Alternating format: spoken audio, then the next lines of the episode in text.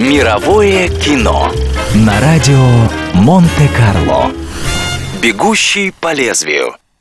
Культовая картина Ридли Скотта «Бегущий по лезвию», снятая в начале 80-х, была поставлена по роману Филиппа Дика «Мечтают ли андроиды об электроовцах?». Когда автор книги посмотрел фильм, он воскликнул, что именно так себе все и представлял. А вот режиссер прочитать роман так и не удосужился и создал всю визуальную стилистику «Бегущего по лезвию» исключительно на основе своих фантазий о будущем. Эти фантазии Ридли Скотта определили будущее кинематографа. Именно стилистика «Бегущего по лезвию» легла в основу «Матрицы», «Пятого элемента», «Бэтмена» и многих других фильмов.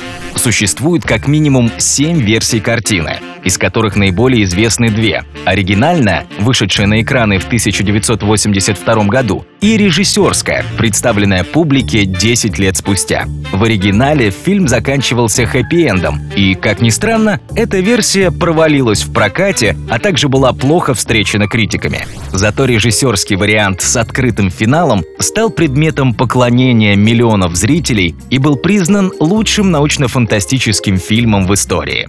Примечательно, что режиссерская версия создавалась практически без участия самого Ридли Скотта. Она была собрана из рабочей версии, не прошедшей тестирование перед премьерой.